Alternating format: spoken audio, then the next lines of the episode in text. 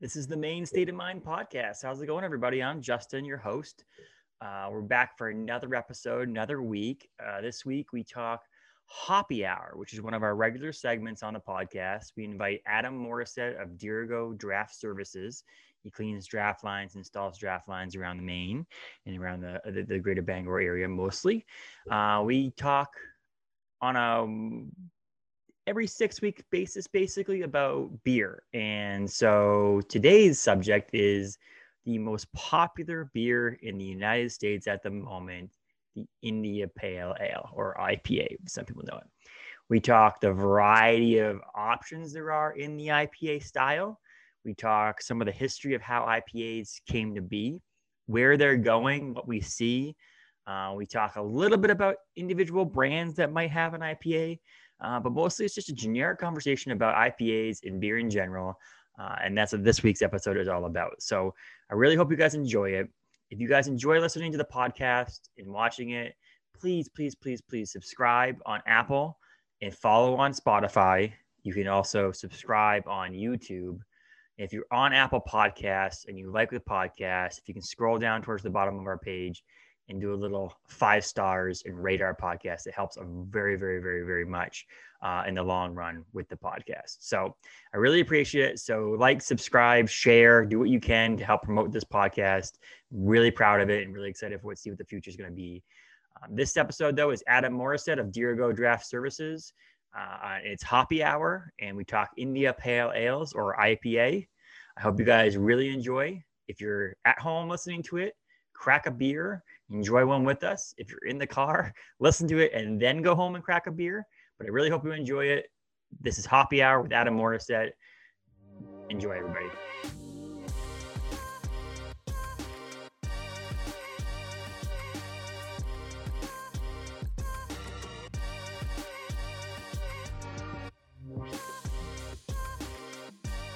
What's up, Adam? How much? How's it going? Uh, doing well, doing well. I can see. We talked a little bit off air about my eye things, but where I can see, and that's the big, big thing right now, right? Yeah. So, uh, and uh, we've uh, had a pretty, you know, normal week last week with weather. Like we thought it was gonna be way worse than it was, and I was kind of looking forward to some snow, but it ended up being not as bad as it was. So it's one of those weird things where I'm like kind of happy I didn't have to shovel a lot, but kind of sad that this winter's gone by with not a little, you know, just a little yeah. bit of snow falling. So but what can we complain? We're healthy, we're living, we don't have COVID. Exactly. You know, but hey, we're gonna talk some beer. I'm gonna open a beer, huh? Yeah.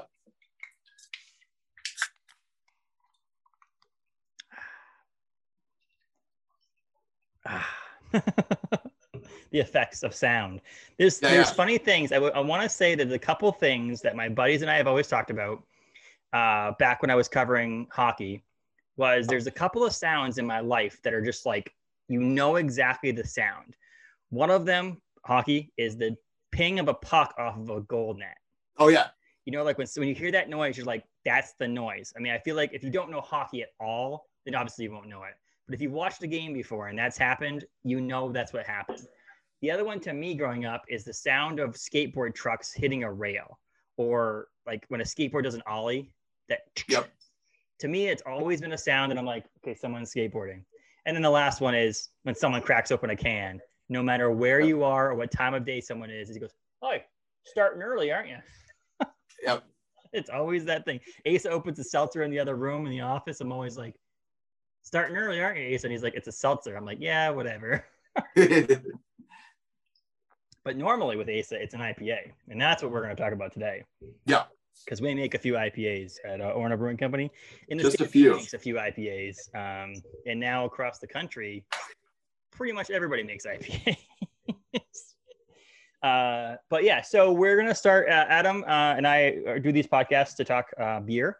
Um, as I mentioned in the post, if you're getting to this from the website, it's we don't do ratings. Uh, we both work close in the beer industry, whether we're serving or um, Adam has a number of clients that he cleans lines or when Adam works for Orono Brewing Company, I work for Orono Brewing Company. Doing ratings is just not worth it because, first of all, I feel like we'd have a biased opinion uh, oh, yeah. on some of them. And then the other part about it is there's no reason to say something sucks um, because let's be honest, there's not very many breweries uh, in the state of Maine, at least, that do suck. So it'd be kind of hard to rate things when a lot of the breweries are pretty good. so we just decided let's just talk generically about beer uh, on these episodes. And we decided we did Christmas beers, uh, Thanksgiving beers, Christmas beers, and that we thought we'd get into this one and do a little bit of like an actual specific style and just yeah. talk, you know, what makes us this beer this style, uh, what kind of types of that style there are. Uh, we can and we will probably bring up a couple of brands uh, and, and, types of beers just to give you an idea if you know what this beer is. Um, and again, preface this a little bit. I work for Orono Brewing Company full time. So there's probably, if we do make that style, I probably will relate it to one of our beers. It's just my life. So it, it's not because I'm saying they're the best at it, because we're not. Uh, it's just, uh, you know, easy for me to be like, oh, New England style IPA, tubular. That makes sense. So, and you've got like four cases of it in your fridge. Yeah, I mean that's the thing. the funny thing is, is like, when you look at our list, you know, Adam uh, uh, has worked for OBC for a while too. Is there's a list at OBC and Orono, which people can't see because we're not open to the public, but uh, that says our favorite beers. And when we did it, we realized that no one picked tubular. And so I was like, oh, that stinks. And then it made me think, do you think Van Halen likes to play jump? Do you know what I mean? Like that that aspect of you, do you think uh, you know MC Hammer was can't touch this? Like they all hate playing those songs. So I made it a rule from that point on that you can't pick tubular because we all like tubular. It's one of right. our classic beers. It's always around. We're never going to pick tubular because it feels like it's just part of our lives now. It's not yep. a, a, special thing. Uh, a lot of people will say that tubular is their favorite. So, but yes, I have a few cans of this, but mostly I take home other stuff because again, yep. I can have this whenever I want. So we're going to talk some IPAs. Um, before we get fully into it, uh, no, let's actually. Do you want to go over what's what an IPA is first, and then we'll go like what makes an IPA an IPA? Sure. Yeah, and then we can go um, further. I was just saying, you know, when you tried your first IPA and so on and so forth. Not when, but like, do you remember what brand it was? Oh man, my first IPA. But we'll, do we want to start with uh, uh, what, what an IPA is? So IPA, I mean, we're you know, I think now most people have a pretty solid idea. So um, the the the gist of it is, I mean, you're you're coming out of the tradition of you know English pale ales, um, and when the British colonial period, you're starting to see those being shipped um, from England out to the colonies, and so they're looking for a way to transport beer that'll stay fresh through the journey. And so one of the ways you can do that is increasing the alcohol, so you get a little bit higher alcohol. In the traditional IPA, it's not quite as quite as a high alcohol as it is mm. today, but it was it was definitely higher compared to your like classic English bitter.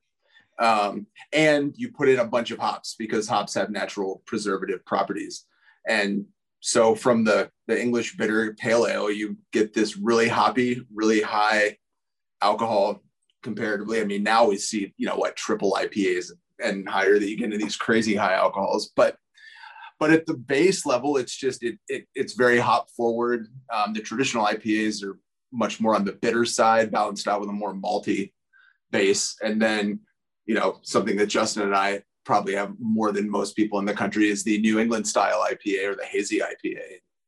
Those you get a lot more of the the juicy flavors. Um, and then there's just you know the the original IPAs that you probably came up on are much more mm-hmm. like those traditional um, well, the American IPA, but kind of the American version of the English IPA um, that still focus on those bitter hops. I mean, that's what I remember when I was first getting into craft beer. Like you said, the first one, I'm I'm sure I had like an IPA, you know, from like the local beer store from England, yeah. and then the first American IPA that I really like is seared in my memory is Founders Red's Rye IPA. Um, which I had, I don't even remember how long ago. And then that kind of got me on the IPA thing. Crooked Tree IPA out of Michigan was one of my favorites for ages. Um, but now, God, I, since then I've had the traditional IPA is is my favorite. Mm-hmm.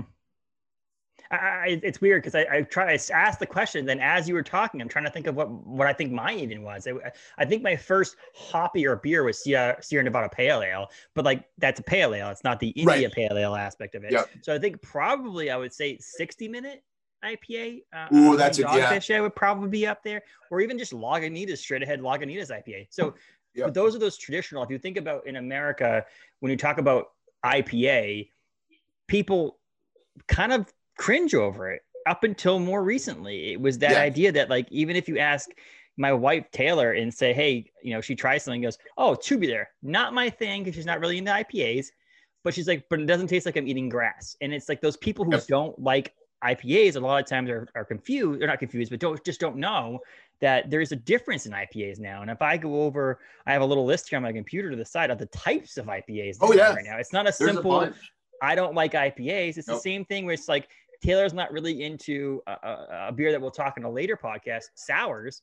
She would like specific sours, but doesn't mean you like all sours. There's a, there's a there's a thing Sure. in there, and so with West Coast IPAs, what what they started to do is transition those or the types of hops and how they hopped them into New England style IPAs to make them more broadly accepted. I think is that that's really the I mean to, to make it so that more people probably liked it. Um, and that's Yeah. what the hazy IPA, New England style, East Coast, whatever you want to call it, uh, came into effect. And that's basically hopping at a different time, right? Like when you do a West Yes. Coast IPA, you hop at a certain part in the brew, which is the, Right. the boil or in the whirlpool. You're doing it during the boil, and then you're doing your finishing hops, and then you still could be dry hopping. But like you said, the New England style is all about the the dry hopping. I mean, there is ho- hopping throughout the rest of the process, but I would um, put money on the fact that there's some breweries out there who are putting absolutely zero hops in the boil and are Oh, I wouldn't. In the... I'm not sure, but I wouldn't doubt that at all. Um, yeah, because it really, like you said, I think that hang up for a lot of people is that bitterness. And, you know, so you really focus on those like finishing and dry hops to just get the the fruity kind of, you know, tropical flavors that you're looking for. And so, yeah, I, I would, I would imagine there are, or at least have very minimal hops. I mean, I talked to my dad earlier this morning, and, and it was funny because he was like, he swears to this day that there still is fruit in tubular. Like he's just like, there's something about there. There's got to be fruit in there. I'm like, there's no fruit in there. And then we've had customers that own a brewing company. We're sitting at the bar, and the person's like, I can't have grapefruit with my heart medicine, and we're like, there's no grapefruit in there. I Yep, promise I was you. just getting ready to say, I was just getting ready to say, Justin and I have a special person in mind that we both were, had many en- encounters with. But of the all the stories of him, there was one where it was just forever like, I can't drink this through one pint. I can't. I can't have grapefruit juice. I'm on. I'm on heart medicine. And I'd be like, Yeah, I am too, but there's no grapefruit in that. I promise you. Yeah, but It- it- I can. I No, can taste yeah. the grapefruit. Like, no, I promise you, man. Like, And it's funny because like we sell that that uh the beer we made recently, um, ice cream social with the the peanut butter chocolate cream ale. Yep. And it's like people are like, oh, but it tastes like peanut butter, but there's no peanut butter. It's peanut butter flavoring. There's such thing as flavoring out there that makes it taste like something that it ever is. There's no flavoring in an IPA or most IPAs. It's literally just the combination of the hops. And I Yep. just it's the same thing that what tea tastes different because you have different tea leaves in it. It's it's it's a similar it's a, it's you know you can make a tea taste like peppermint and not have peppermint in it it has to do with whatever tea leaves you have hops the same thing it's it's the this you know in the same family with hemp and marijuana marijuana has different smells for different things it's just oh, everything yeah. has different things for it and and that's the funny part about it. And some people just can't get it past it. And that's the benefit i think in some sense that they've been able to make the ipas i mean let's be honest most west coast ipas taste i would say pretty similar. Uh, there are some that taste different, but with an East with an East Coast or England, whatever you want to call it, um, I feel like there is this variation with how many hops are being put in whatever place or what hops you use and grapefruits and melons and Yep. you know peaches and all this other stuff that makes it a more unique thing. Um, but it's made it more accessible, and I think that's what's awesome Yep. about New England style IPAs is that I feel like there are definitely people out there, including my best friend Michael, who was a stout person through and through. And then he started drinking New England style IPAs, and now he drinks a nice West Coast type IPA or, or Yep. you know, Belgian IPA or whatever. So it's pretty cool that New England style IPA has been able to make it more accessible to people, and that's what's fun about New England style. One, I think something you just said is kind of spot on to what you were getting at in the beginning of, you know, with the hops in New England. It, you, you're literally like, I mean, you know, Asa could talk for days about it. That, um, I mean, you're you're really crafting the flavor with hops, where the traditional West Coast IPA, you're doing a, a lot on tweaking the malt side of it as well, and so that's why you have anything from like a lighter English style IPA up to these like crazy triple IPAs, but there's also black IPAs, and those all fall more on the West Coast side. So I think mm. it's, yeah, it's just not quite that focus on, you know, crafting flavor from hops as you get from New England style. part of me like when I like when you look at the list. I mean, obviously you can consider every small nuance a different t- style of IPA if you wanted to, but like if you go through the list, I have a couple lists here. So it's New England style IPAs we just talked about. West Coast we talked about. West Coast was more the original American IPA was the West Coast IPA. So some people might see it as American IPA on a can or a bottle. Yeah.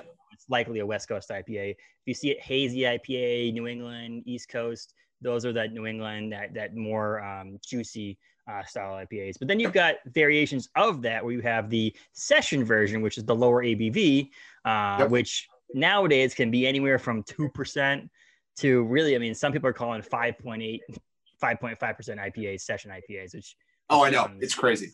five, 6% was is an IPA. And, you know, now seven, seven and a half is IPA.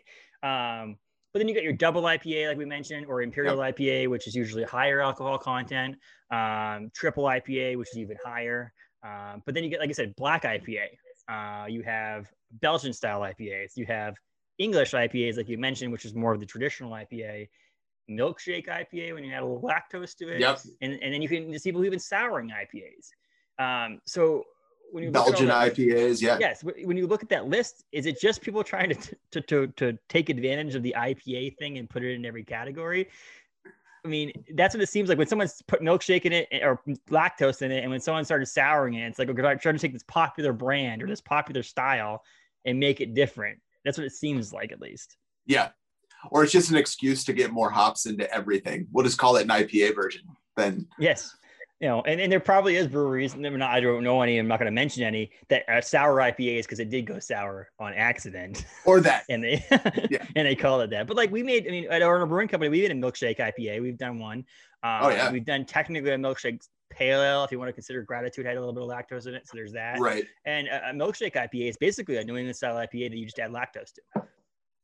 It makes Yep. it a little bit more creamy and smooth, and, and it's honestly to some people, it's even more drinkable than a traditional New England style IPA. So it's like again, Oh yeah. And as always, as you imagine, there's a debate over that, like you said, the lactose. But I'm kind of like you said. I a lot. I mean, it, it does it does change it. I mean, I, I there's a lot of them with lactose that I enjoy. and and again, it's a conversation I had with Jillian Farrell, who uh, is lady in the Triclamp on, on Instagram, who works over at Grand Canyon Brewing in, in, in um, Arizona. That we mentioned that there's certain things that actually like like what we relating it to that is that she was mentioning how the more people that are Instagram influencers about influencers about beer online, the more people are going to drink beer, craft beer Sure. same thing. If you're gonna make a style and make a successful beer that tastes good, that's gonna get more people to enjoy the craft beer industry, do whatever you want. Like I really don't have a problem with what you do. So if you put on add lactose to it and it tastes good and you did it right, and, and- it's not you're not trying to cover up for something or do whatever, great. It doesn't bother me because you're gonna get that aspect of having a someone that may not be interested in beer in the first place to try the beer.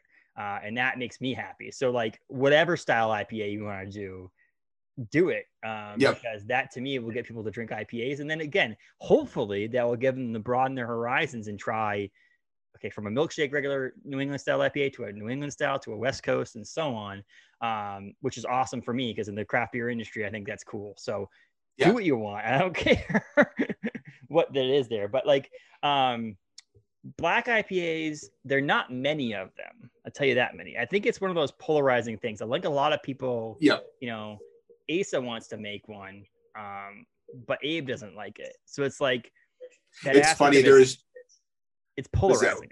one of the big Twitter accounts I follow. I think it's uh, uh, Jeff Alworth, Beervana, Um, and he hates black IPAs, and he was joking about that the other day. And, and it is like that's always what I see it, and it's weird. It's less so with like just your average beer drinker, as like that's one of those I feel like that's within the the industry, like people that are that do you know beer on whatever level, homebrewing or crap. Like that's where the black IPA debate is for some reason. People get angry about it.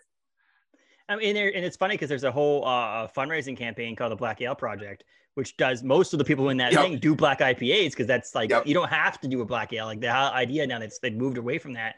But like Right. most people are like, oh, we're gonna do a black ale, we're doing a black IPA. And Maine Beer Company did one. I don't know if they regularly make it anymore, but Weez, W E. E Z, Yep. they had a black IPA. And the first one I ever tried was Back in Black from 21st Amendment.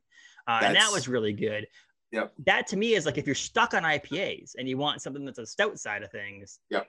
like go that way. Like that's the kind of thing. And it's like I- would consider India Brown Ale from um, um, Dogfish Head on that borderline between a brown ale and a black IPA because of how Oh, soft it absolutely. Absolutely. Um, and so you have that aspect of it too. Um, you know, black, like I said, it's polarizing. I feel like it's one of those things that you either don't like it or you like it. And, and I, I have no problem with them. I absolutely love them. Like they're they're one of my favorite styles of beer.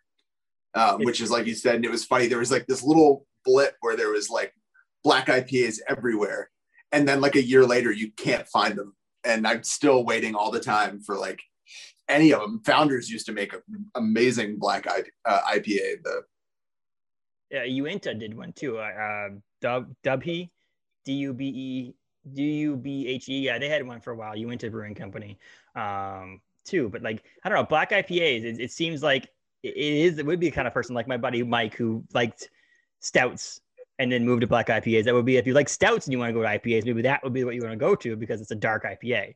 Uh, and, and it's really the only. I mean, Belgian IPAs are more brown, like more darker. Um, and an English IPA would probably be a little bit more malty and darker, but it's really the darker of the side of the things is black IPA. But there are people who have tried. I- You mentioned black IPA as being West Coast style or American. There are breweries that probably have tried a more New England style bar- Yeah. black IPA, and I don't think it lands as well. no, well, that goes back to what we were just talking about. It's that it's that focus on that you know the malty base with your West Coast and English IPAs that that translates perfectly to a black IPA. I mean, I remember like way back in the like right as craft beer was taken off, way before I'd ever had a black IPA, and I remember at the bar we used to mix stout and IPA all the time, like at the end of the night to like make our own style of, of black IPAs.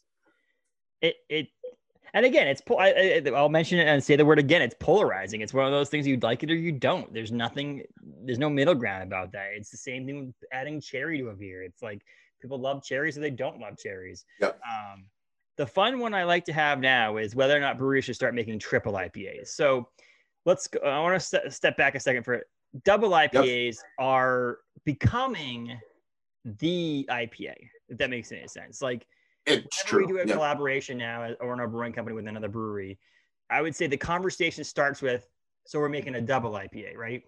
And then it moves to whether or not we should make a double IPA or not. But like it starts out 99.9% of the time that it's going to be a double IPA and we're going to move away from that. Um, Orono Brewing Company as a company has never made a triple IPA.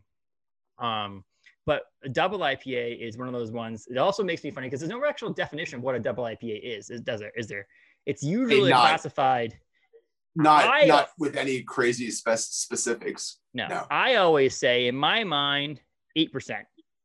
Eight percent is the minimum should be for a double IPA, in my opinion. Especially how your tubulars here. I've got a reciprocal from Bissell who is 7.3, 7.2.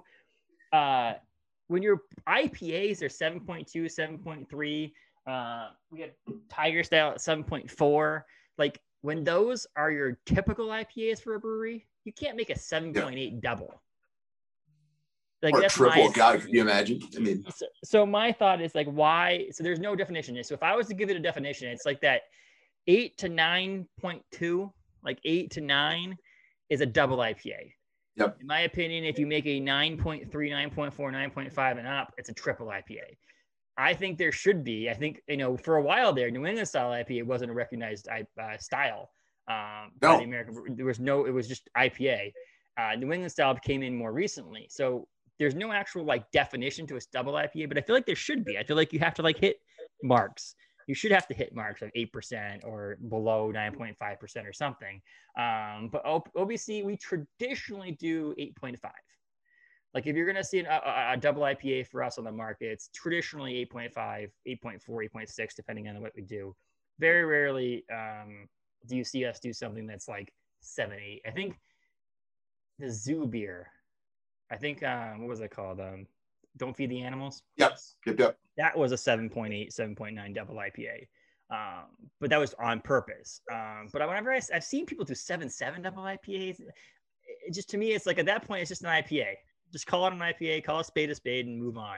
Um, but what do you think? Do you think there should be something like that, like an actual definition to what a double IPA is, or I, I mean, it seems to have kind of found its own space. I think because, like, like you said, I would say that in like triple IPAs. I mean, I automatically assume around ten to eleven percent.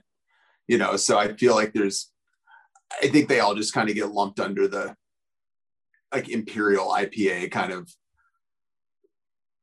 I mean, does it really need to be this thing as triple quad? I mean, is it like, do we have to go well, I think far? that's like... the thing. I think the game has changed. It doesn't really matter now. Like you said, I mean, the thing is now you have, I mean, an IPA, say what tubular, that's what, seven two? Seven two, yeah. Seven two. And you know, I mean, if that's a regular IPA, then we can get rid of double and triple. It's just at this point, I think it's just how big do you want to make it? And, you know, because thing, but the, calling it is something is it sells it and that's a sense like exactly if, yeah. if, if you're there's people who have messaged us there's one person in particular that messages us quite often and asks us about beers coming back and so on on facebook and uh, he just recently messaged us and asked us if we're ever to make a triple IPA, and you know we don't have an the, the idea in the future to do yeah. that. First of all, making an IPA with 10 to 11 percent alcohol taste good is not easy. Like it, it, it no. it's, it's there's there's a weird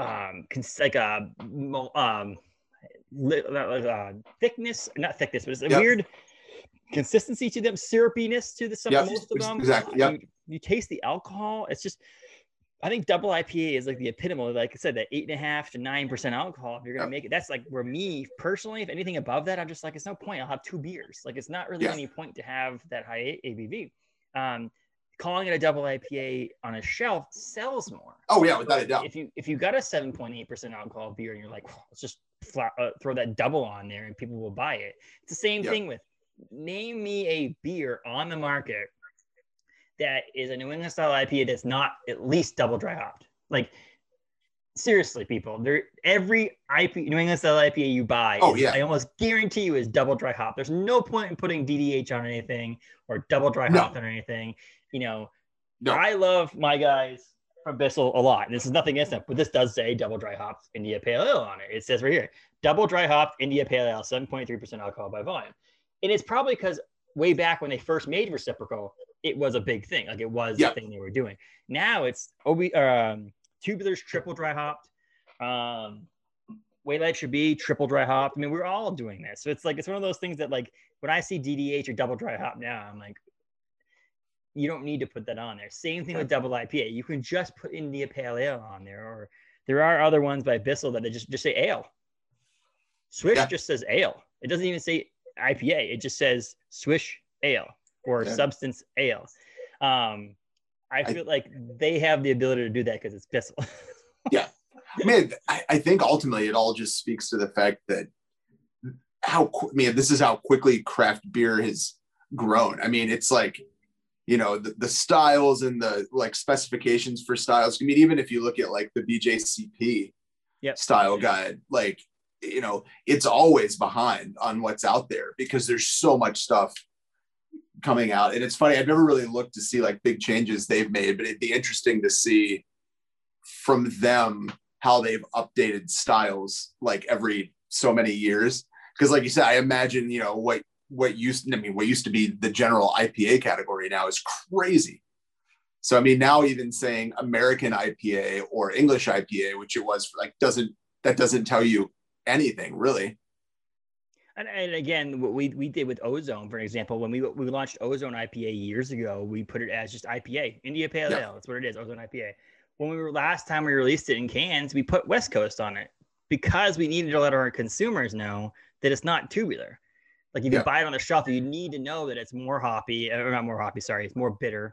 Uh, it's more, you know, malty. It's not going to be that. What I will say about tubular, for anybody who's interested in IPAs, tubular has a great balance. And again, this is not me just working for Orono Brewing Company, um, because you can read it in the New York Times and all these other places, these publications.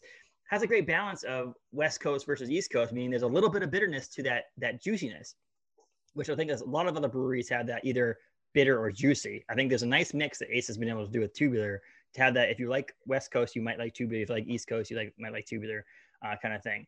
The yeah. one title that will destroy your beer, but love it for people in the industry, is the word session. like it's oh, yeah. so insane if you put the word session IPA on a beer, how many people who are extreme double IPA drinkers won't touch the thing. No. But those people who are brewers or people who work in the industry love. Oh, yeah. We're just like Saturday afternoon in the summer, I crush a whole four pack of the uh, the 3.5% alcohol. This is perfect, light, doesn't fill my stomach up that much. But then there's the people out there who solely drink double IPAs are like, oh, session IPA. To the point we Yeah. stopped using that word at Orono Brewing Company. Like we don't Yeah. use session on anything anymore. We made it's right in like a nexus right now. I mean, Yeah. yeah, it's there does like all of a sudden there's like this seems to be this big interest in session IPAs and non-alcoholic options for beer. But like you said, but it's also not really how you want to lead with your beer. So like I don't know if that's gonna, you know, how that'll go in the future. If maybe that will become a selling point. But yeah, right now it's definitely not. I mean, you and uh, Adam is a home brewer, avid home brewer for a number of years. He, he- you know, he's working on his sister, more sister own stuff, and he's worked in breweries. He knows that a lower ABV beer, like a session IPA, is also gonna be lower calories because it's less in it. Um, Yep. so it's almost more important. Like what we almost we did it over in a brewing company this past summer was to call it a low cal IPA than Yeah. to call it a session Yes, IPA exactly. Yep. Because you're going to sell to the consumers who want lower calories more than you're going to sell to someone that's less ABV. They don't care how much alcohol is in it as long as there is alcohol in it, if there's less calories. But even if we didn't put low cal on it, a beer with three and a half percent alcohol is going to have less calories than a beer with 7.2 percent alcohol because the more alcohol is in a beer is because there's more grain in it. Yeah. So like it, it- there's going to be less calories than in, a- in a ATP than there is I mean a tubular. It just is. But the Yeah. recession, we realized that with um Side Country a couple of years ago. Remember Side Country we did up for with a hunker Yeah, down up at Yep. That was the last session IPA we did, and it and it if we, if we were just deleted that off the sign, it would have sold like hotcakes. But the Yep. second you call it a session IPA, it's like it, it has this stigma to it. And to me personally, I'm looking for that. If I go to if I go to a new brewery and I want to have a couple of beers to try their beer, I'm always like, okay, where's their session IPA? Yeah. and I think want to know. that's another one that's you know again outside of like if if you're really into beer like you say either whether you're working a brewery or just a craft beer junkie you know what session means. But like you said but i think that's another one of those ones that then i kind of assume everybody knows what session means. And i think when you put like I, even if they don't understand the alcohol when you put session ipa then it becomes something weird that they don't understand. Where you said like everybody knows what low cal means. Like you honestly would which you wouldn't want either, but like Yeah. even just low alcohol IPA would Yes. probably sell better than session IPA. And, and, and session is the idea that you can have multiple beers sitting in one. Exactly, section. Like, yeah. You can session. But that's just that's not a real American phrase. I bet we'd sell better if you put crushable on it. Absolutely. Like crushable IPA. I mean, you can have a few. Like you get all those people who know the word crushable. Like I, I we use it as regular terminology. This this tubular's crushable. That might sell better. I, but it's true. I mean, but it, we got to the fact that it's like I think OBC is going to do IPAs and double IPAs. That's what we're going to do. Like that's the decision you have to make. Is like if a beer has the IPA style put to it, no matter what the ABV is below eight percent, it's an IPA. Yep. Make it over eight percent. If it even gets up to 9.2, 9.3, 9.5, it's probably still going to be a double IPA for Orono Brewing Company because I don't think we'll ever get to the point where we make it 10% or 11%. Right. I just don't think it's in our wheelhouse. I don't think, you know, people have and to. I I think that goes back to the point you were making originally, though, which is like I I, don't think that those names matter that much anymore. Like you said, I think P- double has a meaning to people. They love it. They buy it like crazy. So double almost. I mean, everybody knows it means higher alcohol, and it usually means that it's less frequently made. I think that's the other thing. It's like anytime they see a double, it, that's a special beer. Do you know why it's called double? As far as I, I mean, it, it really has to do with like the grain bill. So like you're, you know, because like, like we said, consumers are always like, oh, that means double the i- double the alcohol, and it's like, Yeah. well, no, it's like it's a larger grain bill, and therefore, I mean, like, like, but not necessarily double. I think it's I- just the it's the closest to approximating like this higher alcohol beer Yeah. takes takes double the grain, you know, or And, and that's one way I've heard it. The other way I've heard it is uh, that Imperial IPA is actually the real name of it. And so it's II, double IPA. well, exactly that.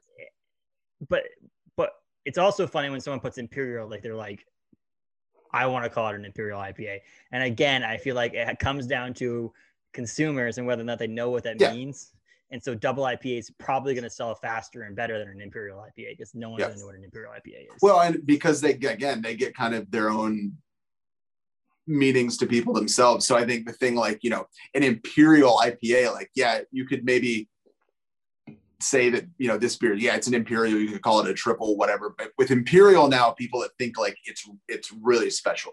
Like they expect it to be like very expensive, maybe to get a single bottle of it. So now, like you said, you probably could call a number of like may say Right. triple IPAs or doubles and imperial, but you'd kill your sales because people aren't not going out and buying just four packs of like super high alcohol imperial. And I beers. I mean, normally would- associate now imperial with stouts. Like, Yeah. I, you know, the imperial stout is the idea. The imperial stout is the double IPA of the stout, you know, style. Uh, your imperial stout, your double IPA. That's what I would put in that categories of that. Um, most of Maine is New England. Like, uh, obviously, Oh, yeah. we're in New England. Let me correct that. All of Maine is in New England. Yeah, yeah, your your geography geography majors out there. All of Maine is in New England. Most of Maine's beer scene is the New England style IPA. Yes. There are a few breweries that continue to do different styles because of what they would, you know, what they want to go, how they want to go. Um, Airline Brewing Company in uh, Air, uh, Amherst, Maine, um, and in uh, Ellsworth, they do their English IPA. Uh, so if you go in there expecting something that's like uh, juicy or even bitter, uh, it's it's a mal- more malty than it is anything uh, any of those two. Um, and I'm using these. Uh, we are based in the Bangor area, so I'm, I had a couple lists of breweries I'd like to shout out that are in this area. Um, you have your OBC, um, your Masons, um, Bangor Beer Company, um, who Marsh Island. Those breweries, Mast Landing, Bissell. Those are the Yep. breweries in the state of Maine that mainly do we, we, we do New England style IPAs. That's our our styles. Um, and you got someone like Geaghan's. Uh, in That's who I was getting ready to mention. Maine, is a West Coast style brewery. They do dabble in New England style here and there, but they are adamant in uh, filtering beer and Yep. um, making sure that's bitter and using specific hops and so on. And and that's good for them because then they give someone an option for local beer who Yep. wants that, and they have a following. Like I am a Mug Club member there because I, I grew up with Andy, and Andy will be on the podcast in March, and we'll talk some stuff about Geaghans. And he uh, he does what he does because there's a there's a market Yep. for him, and, and and that's why he does that. He also knew that that's his traditional IPA is a filtered West Coast style Yep. IPA. Uh, and and it's it's still the it's that's still the IPA that's that's dear to my heart is like the classic filtered West Coast style IPA. I mean, And I, we live in New England, so I feel like I am inundated with New England style IPAs. Let's be honest, we're a small part of this country. There still is probably, I would consider, and I don't have any facts or statistics, but there's probably either an equal amount of both styles, or if not more West Coast style IPAs still in this country than there are even New England style IPAs. yeah, so, I'd say there's uh, there's probably way more. I would West Coast overall still.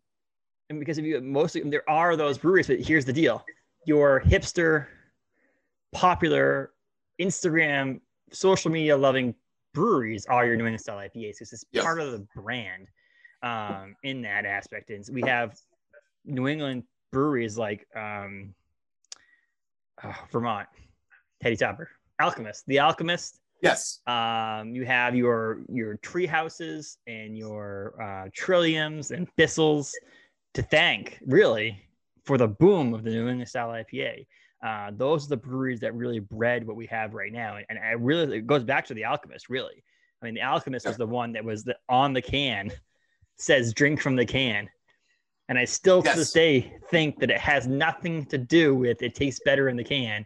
Is that they didn't want you to see what it looked like because they were afraid that people seeing it unfiltered Right. would not want to drink it and they'd look at it being a dirty beer when the truth of the matter is it was what the style was now now you cannot make a new england style ipa unless you can't see through it like Oh God, no. you don't if you can see through your new england style ipa a lot of people who are fans of new england style ipas won't even give it a, ch- a time No. of day so it's it's an interesting way that's come because nowadays I feel like if you don't make a New England, if you're opening a new brewery in New England and you don't make a New England style as one of your first beers to come out, you're going to struggle.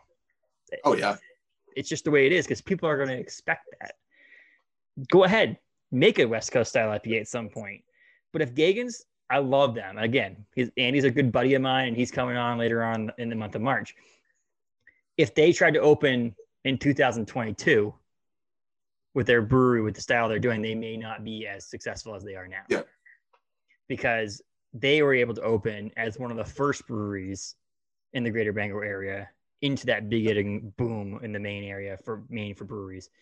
Um, and they were able to do it with West Coast IPAs, and that's why I think they've been able to continue doing West Coast is because they have a following now. They have people Right. who want that beer. Yep. They sell a lot of beer in northern Maine, which hasn't had a, a beer industry following in a long time. So it's like they have the ability to do it. They make for West Coast IPAs, they make great IPAs. Like that's like if you Yeah. want that in Maine, get that. If you like the New England style IPAs, there's a like you can almost throw a rock and get to one now. There are Oh, God. ones like walk Geaghan's you have into actually walk into your closest gas station and you'll find Mm-hmm. 20 of them. Like it's it's insane. And, and the funny thing about it is there's even companies like Sam Adams and um I can't think of other ones right now off the top of my head, but have the words, but they've used the word hazy on it. Yeah. Because they want you to Sierra know. Sierra Nevada. Yep, they have hazy little their their hazy little thing, right? I Yeah. think. and it's funny because it's not and it's not as hazy. Like hazy No. little thing is a is a cloudy. I hate the word cloudy because it feels negative, but it's a filtered beer that you think would be filtered that has a cold haze to it. If that makes any sense, like Yeah. it's like the haze on the outside of the glass is making it look cold or hazy. It's not like a a, a, a Bissell or a Trillium or a Treehouse. It's not that you cannot see through it kind of Right. haze. But with Trillium, like I said, some of these breweries, it's insane. I I, I, I don't want to get too much into individual breweries, but like Treehouse sells hundreds Oh of my God. thousands of barrels of beer a year from one location. They Yep. do not distribute. There's times where you can buy a can, like one can of a beer. It's insane. And they wouldn't have been able to do it without the boom of New England style IPAs. But they were able to, they were actually part of the beginning part of that too, though. Yeah. But um, but like I said, so we talked about the styles, West Coast, East Coast, New England, da, da, da. I mentioned filtering, but we didn't mention at the top. If someone doesn't know about beers too, you normally would filter a West Coast style IPA, right? Mhm, definitely. Uh, you would not filter a New No. England style IPA because it would kind of defeat the purpose of it. Oh, and I feel Um, like it's the reverse of what you just said too, which is like if you handed somebody, you know, who's a big West Coast IPA fan and we're like, hey, this is West or this is a West Coast, but it's cloudy, they would be like, yeah, no. So yeah, it is like And we talked to Fraz, our distributor, so our, our, our brand sales, sales manager for um, Craft Distributing in Maine, which is our distributor for doing uh, for our Yeah. Orono brewing company. Uh, um, we asked about ozone. I mean, uh, the easiest way for us to make ozone would be to use A72 or any of the yeast that we're using for for tubular, uh, because it's in house. We can reuse it. So if we were to do a West Coast style IPA, we have to buy a different yeast, which Yep. is going to cost us a bunch of money to do, and we could we Yep. make one beer with it. It, we used to, and, and, and people ask us why don't you make this anymore, and that has something to do with it. Is because when we used to make Kolsch on a regular basis, Kolsch and Lightning Tree, for an example, was our West Coast IPA, like our flagship. Those use the same yeast, um, Right. But neither one of those beers use the same yeast as tubular, which is what we use the most. And so we had to buy a separate yeast uh, uh, package for that beer. So that's one of the reasons why those beers aren't made as much is because we can't use that yeast over and over again, which makes it the beer way more costly than it actually needs to be. Um, and so we don't make lightning tree or ozone anywhere nearly as much as we used to. That being said, we talked, well, maybe we can use the same yeast as tube as a o- um, tubular in ozone and use some biofine agent in it and maybe like drop that yeast a little bit, but it wouldn't get clear. That's the No. problem. And we said, well, can we pass it off as a West Coast IPA? And we're like, as a discussion, it's like it's not possible. You could Nope. not pass ozone off as a West Coast IPA if it had any haze to it. It needs Nope. to be clear. It needs to be that same look of every IPA that you see in the West Coast. It just needs to be. Yep. It there's no question like you cannot make a haze. You could, in a sense, you could make a beer that's less hazy taste like a New England style IPA, but you can't make Oh, yeah. a you know like the, the opposite. Like a Right. squares or Yeah. uh, rectangle, but rectangles in a square, or the opposite. You know, you can't make a West Coast IPA an East Coast IPA. If that makes any sense. Yeah. Um, but hold on, me have a little drink here in my tubular.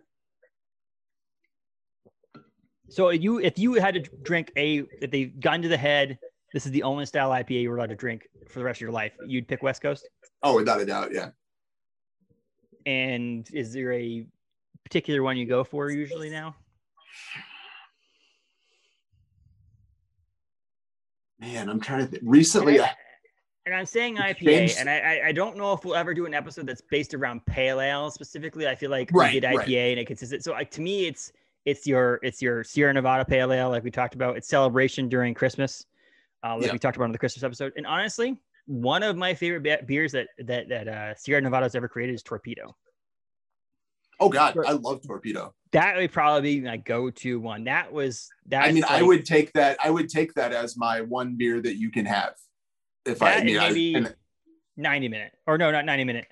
Yes, ninety minute from a Dogfish yep. Yep. Or what's that one they make with a grape must? Oh, is, um, is that an IPA? Sixty-seven. Right, sixty-seven is what it's called. Yeah, it is an IPA.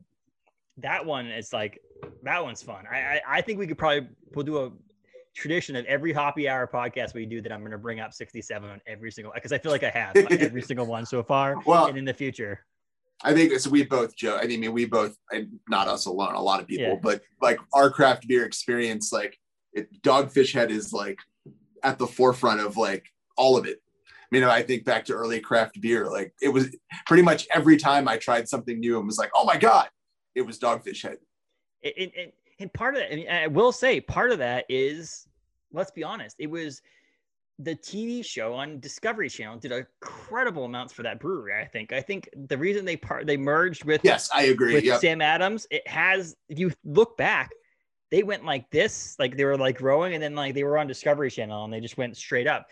And I still to this day, I tweeted it out years ago, why they didn't just immediately move it over to something like Netflix because the reason yeah. they got canceled was because of big beer like Budweiser and Miller, who were the number one advertisers yep. on Discovery, saying if you continue airing this show, we're going to pull our advertising because yep. they were afraid of losing money.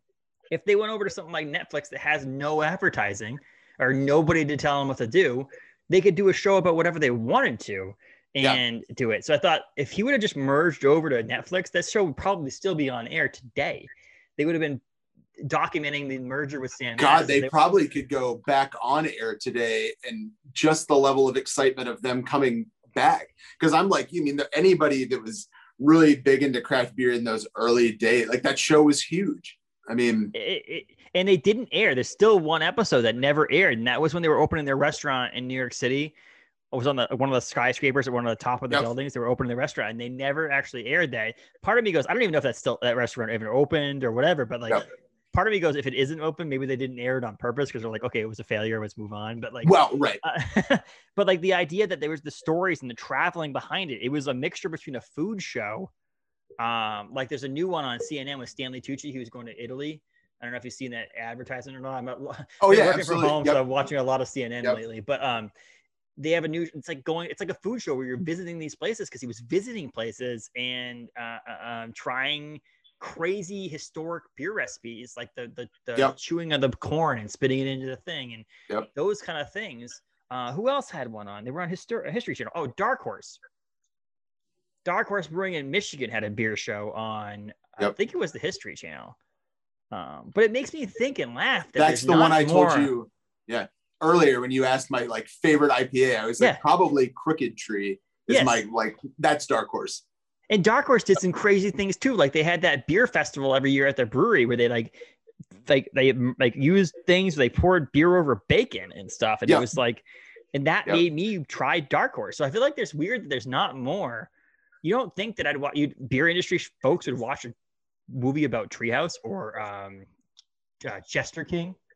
Yeah. You know, I mean, like, there's got to be a brewery out there that would sign on to do a show on Netflix about this. Like, I'm surprised the craft beer industry has grown so much in the last number of years that there's been less TV shows on TV about beer than there were yeah years ago. I don't really I don't even know now that I, am thinking about it like in the moment like I'm kind of shocked that there's not some big show on one of the streaming services that goes like to all the breweries and because I'm thinking like I watched a show the other day called Bong Appetit where they cooked with marijuana like why is there not why are there not brewery shows? There was a show on a TV show channel on Roku. Roku has their own channels called now I can't remember the name of it, but it was a, a African American dude who traveled around the country, uh, who was like a level four or whatever, the high level cicerone.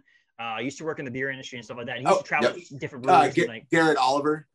I think it's yeah. Yeah. I, I don't remember, but it was on Aura. I don't think the channel's available anymore. Yeah. But it was only on streaming, and it was cool because he would talk to the breweries, and a lot of the breweries had restaurants attached to it, or a restaurant that used their beer in their in their recipes. And so he'd talk to the brewery, sure. Like- he'd brew with them, and then he'd go cook with them.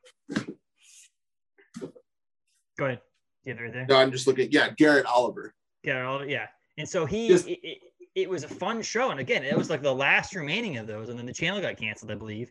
But I feel like it. I mean, I would watch a show on Bissell. I'd watch one on Trillium or on Yep. Treehouse, or go back and do The Alchemist because they're. But it- it- I feel like what you need to do is a show like with on Oxbow, someone who has Yeah. like they do weird things with beer, or like Jester King, or some sort of things where you like barrel aged beers for a long time, or or you know something like that would be fun. Or find Yeah. a brewery that's expanding to a new location, so you have that storyline. But I feel like it seems weird with the amount of channels that we have at our fingertips that don't rely on advertising, that rely on someone's monthly payment. I'm surprised there hasn't been something. No. It really surprises me. And, and now that I say that next week we're going to get an announcement that Dogfish Head's back on TV with the Yeah, Brewmasters because there's only what seven episodes of that I think so. Yeah. It's crazy. Um, it's really crazy. But so IPAs are the most popular beer style in the state in the United States right now, by far. I think Oh the yeah. only the only one that's catching up is sour ales. I think that's the one that people are more again, it's the same idea Yeah. I have about New England style versus um, West Coast is that when you introduce things like kettle sours, the fruits in them and stuff like that, that has um, also you, you've seen it at Orono Brewing Company, the amount of college Right. students who come in who will drink a fruitful because it doesn't taste like beer to them. Um, yeah, the, the younger the younger crowd seems to really love the sours. So I haven't mentioned this to Adam, but I think next episode we're gonna talk sours. I Cool. think that's a fun one too because of the fact that again, there's the kettle sour aspect of it, there's the barrel age aspect of it, there's the there's the um, more international aspect of sours. There's not just uh, uh, we basically talked about American IPAs or American beers. Uh, sours are historical. They're science, way more science based than even regular beer. Um, you don't just sour a beer on accident. It's it's purposely done. It's scientifically done, and so on.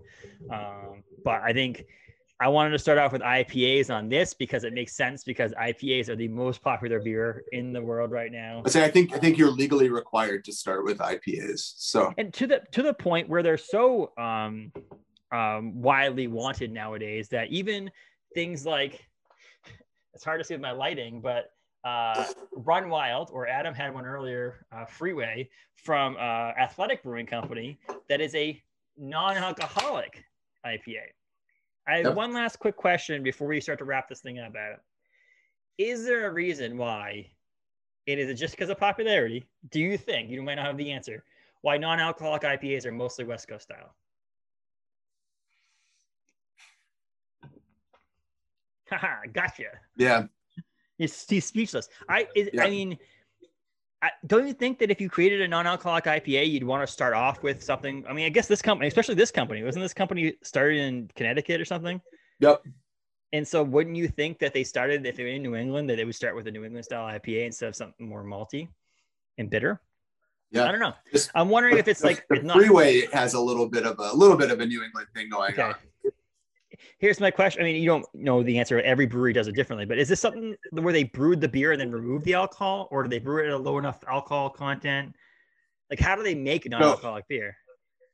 Um, so, I mean, a lot of the non-alcoholic beers out there, I mean, they they can just brew them to that low Okay. a low amount. It's really, but you're right though. I mean, a lot of the now we're seeing like the the zero zero beer is becoming a big thing, and yeah, that is a process where they remove the alcohol from the beer. I'm guessing, and I don't know enough about it, so don't anybody take this as my answer. I sprung this on Um, you. It wasn't a, a planned thing. Um, but I'm- guessing that the technology to take the alcohol out of beer is makes it pretty prohibitive for any small brewers, and that's why ze- like the true zero beers now are like Heineken, Budweiser. Mhm. There's a Belgian company that's making some now. Um, but But I mean, I with the removal of the alcohol, does it is it more of a filtering base? So if you did a New England style IPA, that it might actually ruin the actual style? Like, do you know what I mean? Like, I'm Oh, wondering I- if that. I, that's the limit of my knowledge about it. But, But, I I'm would, guessing, yeah. I'm just spitballing that, that the idea would be that it's a lot harder to do it because there's a lot more like, I think a lot of people just think it's the yeast that has something to do with the, the New England style IPA, but it has something to do with the reaction of the hop oils and all that stuff that makes it Yeah. that hazy. Um, so I'm wondering if that has anything to do with it that, that makes it a little bit harder to do, or they're just trying to get that wider, uh, we're making very I- limited number of beers. Let's try to get the wider aspect that more people Yeah. West Coast than East Coast. So might That's a good just make it question. West Coast. no, it's an interesting question because like the one I just had, the double hop is 0.5% alcohol and it was really hazy. Um, Okay. But all of the zero zero that I've seen are clear. Yes, and So- mostly. I mean, all those ones are basically mostly pilsners and stuff, right? I mean, they're not. Yeah. Oh yeah. Yeah. Yeah. Yeah. They're um like I said, I think Leffe, which is I think is still AB InBev that out in, in Belgium, um, is a Belgian style ale that they're releasing zero zero now. So um, so there's a little variation, but they tend to be those more like golden ales, um, lightly hopped. So yeah, I don't know, but I'll look We that went up. with when we, we this is I took this home from Orono Brewing Company because we have it in stock uh, for purchase as well. Um, because we don't make a non-alcoholic IB, uh, beer. We started with the Golden Ale, and I just like it felt like to me it was like if you're it's going to be more of a broader range of people who want an IPA drinker will drink a cold Golden Ale. And I got so many responses being like, "Why don't you have the IPA? The IPA is really good." And I was like, "Okay, let's get it." So we ended up getting it. Um, they are definitely a reputable company. Like I tell you what, I, I'm not trying to sell Athletic, but like Athletic, we had an issue with one of their beers. I'll be upfront. It, it it definitely was oxidized in the can, and they immediately fixed the problem. So I will say they immediately said, "I'm sorry, we made a mistake. There was a production issue. Here's some new beer," and they replaced the beer for us. Um, so I will say again, not selling them, but I was disappointed in the fact that I got some oxidized beer from them. But they fixed it and they were owning up to it. It wasn't a oh, I wonder if it was this, that, or the-" no. They're like, nope, we had an issue. Sorry, we, some of them slipped through the whatever, and so here's some new ones. So I'm glad they were able to fix that, and I want to give them credit for that. And that's why we'll continue Yeah. selling them at Orono Brewing Companies because They make good stuff too. They're- stand by. And I will, and I, I will tell you to this day, I do not drink beer to get drunk. I tell you right now, there is a part of me who likes the idea of, depending on the occasion, to have a little extra beer to make yourself feel good. But I like the style and the history and the science behind beer, and that's why I continue to drink beer. So why would I drink a non-alcoholic beer when I like to Yep. drink regular beer? It's because I like. To I I drink non-alcoholic beer all the time. it's it's it's a it's better than drinking soda in my opinion. This right here is less sugar than soda, so Um, non-alcoholic beer. and to get away from the craft one, I'll tell you the a bunch of them I've had. Um, the Heineken Zero Zero that just Mhm. started coming going around in the is is by far one of the best non-alcoholic beers Okay, I've had. I'll have to give it a shot. Maybe we should do a, be- uh, an episode on trying some non-alcoholic beers. It'll be fun. Let's do that, and then I, Yeah. and I can actually look up and see what how all these different processes work because that's something I, I don't know at all. So might So be think- interesting. I definitely think I have it on the schedule, uh, doing some behind-the-scenes stuff that I want to do sours next. I think it'd be fun. Yep, Uh, we I can agree. Crack open some bottles of Everlasting Farm. I think we could do some Oxbows, some Allagashes because we're from Maine. Uh, but again, you can talk about those breweries like Jester King uh, and some of those international breweries uh, as well um, to talk about some of the sour. They take a lot longer to make, most of Yep. them, than an IPA does. So they're pretty fun. But in the future, we can try the non-alcoholic beers. We can try different things in, in general. Um, excuse me. It's one of the benefits of uh, having beer on a, a podcast episode. You burp a lot. Uh, but yeah, so I think this is fun IPA. So uh, if you want to try something that's new and you you're fearful of you had IPAs in the past and you want to try something, if it says New England style IPA on it or it's from a brewery in New England, you're likely to get a New England style IPA. Um, we recommend obviously working at Orono Brewing Company. Orono Brewing Company, most of our beers are New England style IPAs. Um, but Mast Landing, you got your Bissell's, all those places. Uh, Bandit, I wear a Bandit horn or Bandit Brewing me shirt. Um, those guys all make New England style IPAs as well. Um, I don't want to Yep. name off too many because I don't want to leave anybody out. Uh, but if you want a West Coast, if you're going to drink a West Coast and you're from Maine, give Geaghan's a shot. They're over in Brewer. that's where that's where I go. I think they're great. They're great people. They are one of the people's who helped boom the Bangor beer industry for sure. Um, yep. And they even helped us move in uh, or Orono Brewing Company's original location. The guys from Geaghan's came over and helped us move our tanks in. So that's the kind of industry we love to work yep. in, in the beer industry. And then we'll do other ones. I honestly, Adam's worked at bars um, for a number of years. Um, Adam was my lead bartender for a number of years as well. Uh, I'm general manager. I'd love to do one that's more of the serving side of things too. Yeah, totally. Uh, so look forward to that too as well, and not get into a specific si- style, but like tastings yep. and, and, tours and uh, you know the whole industry of uh, selling beer. And then maybe we'll get like uh, Uriah on or something like that to talk. Who's our head chef at Orono Brewing Company? That would be very fun. Cooking yeah. with beer, and, and that'd be really so, fun we've got some future things coming up. I really am excited to do this stuff. I think now that we got past the holidays, we can go into like more in depth and I'd love to do one with science behind it. Uh, Justin Amaral, who uh, who works for uh, Maniacal Yeast Labs, yep. could talk the science behind yeast and stuff like that. Yeah, so totally. We've got future episodes that are really cool. I think I'm excited for 2021. Yep. Um, this is the first hoppy hour on the new name of the Maine state of mind. So we're gonna focus a lot on Maine, but it, it, it's where we live and where we love. So um, you need your draft lines cleaned, call Adam. Yeah, give me a call. He'll come. He'll come clean, clean some draft lines. He just did OBCs, um, with the hope that maybe one day we'll open that. One day we'll be open. I know. I was thinking but, about that when you said about the cooking episode. I was like, let's save that until we can actually all be together and cook. Well, I mentioned that too, and it's like I'm trying to. I, I did this podcast starting it in May of last year, and when I started this podcast, I was like, you know what? Not too long from now, we're going to be able to do this in person. Yep. Was I naive or what? How long ago was it that you and I were like, we were like, well, the next one we probably can at least go downtown to the the OBC, OBC tap room and sit like a few tables down from each other. That was like six months ago. And, and, so that speaking of that, when we get to that, to the fact that we can actually sit near each other and do this, what I do want to do is a fun episode where we do a blind taste testing, um, yep. which would be kind of fun. Make us both look like idiots. We'll have a third person involved. In Absolutely. It. Say we, we'll know what breweries are involved. We'll like we'll know the list that we can pick from, so we're not just arbitrarily picking but do a New England style IPA taste testing and see yep. if we can guess the beers that correlate with it. But we have Absolutely. to be in person to do that. We can't do that from a distance. No, no, no, no. Together to do that. So, um, but yeah, so this has been Hoppy Hour, um, IPAs. Um, Adam, uh, I really appreciate it. I love to promote. Usually, I promote Adam's uh, social media or people's social media on, on this podcast, but Adam is really absent from social media, so we're not going to do that. I'm that. on Twitter. Oh, you are on Twitter, but I am on um, Twitter you uh, could also go to Dirigo Draft Services, find it, Google search it. He's working on that stuff. I hope uh, you know once we get to open back up again, Adam will come to clean your draft lines yep. for sure. Um, Adam has a lot of experience in the beer industry, and I'm really excited to have him on here. And I'm looking forward to future ones uh, for Definitely. sure. Um, but uh, cheers, Adam. I don't know if you have any beer left. Cheers. Cheers. Uh, see you next time. I really appreciate it. Yes. Best of luck, man. Stay safe. Yeah, you too.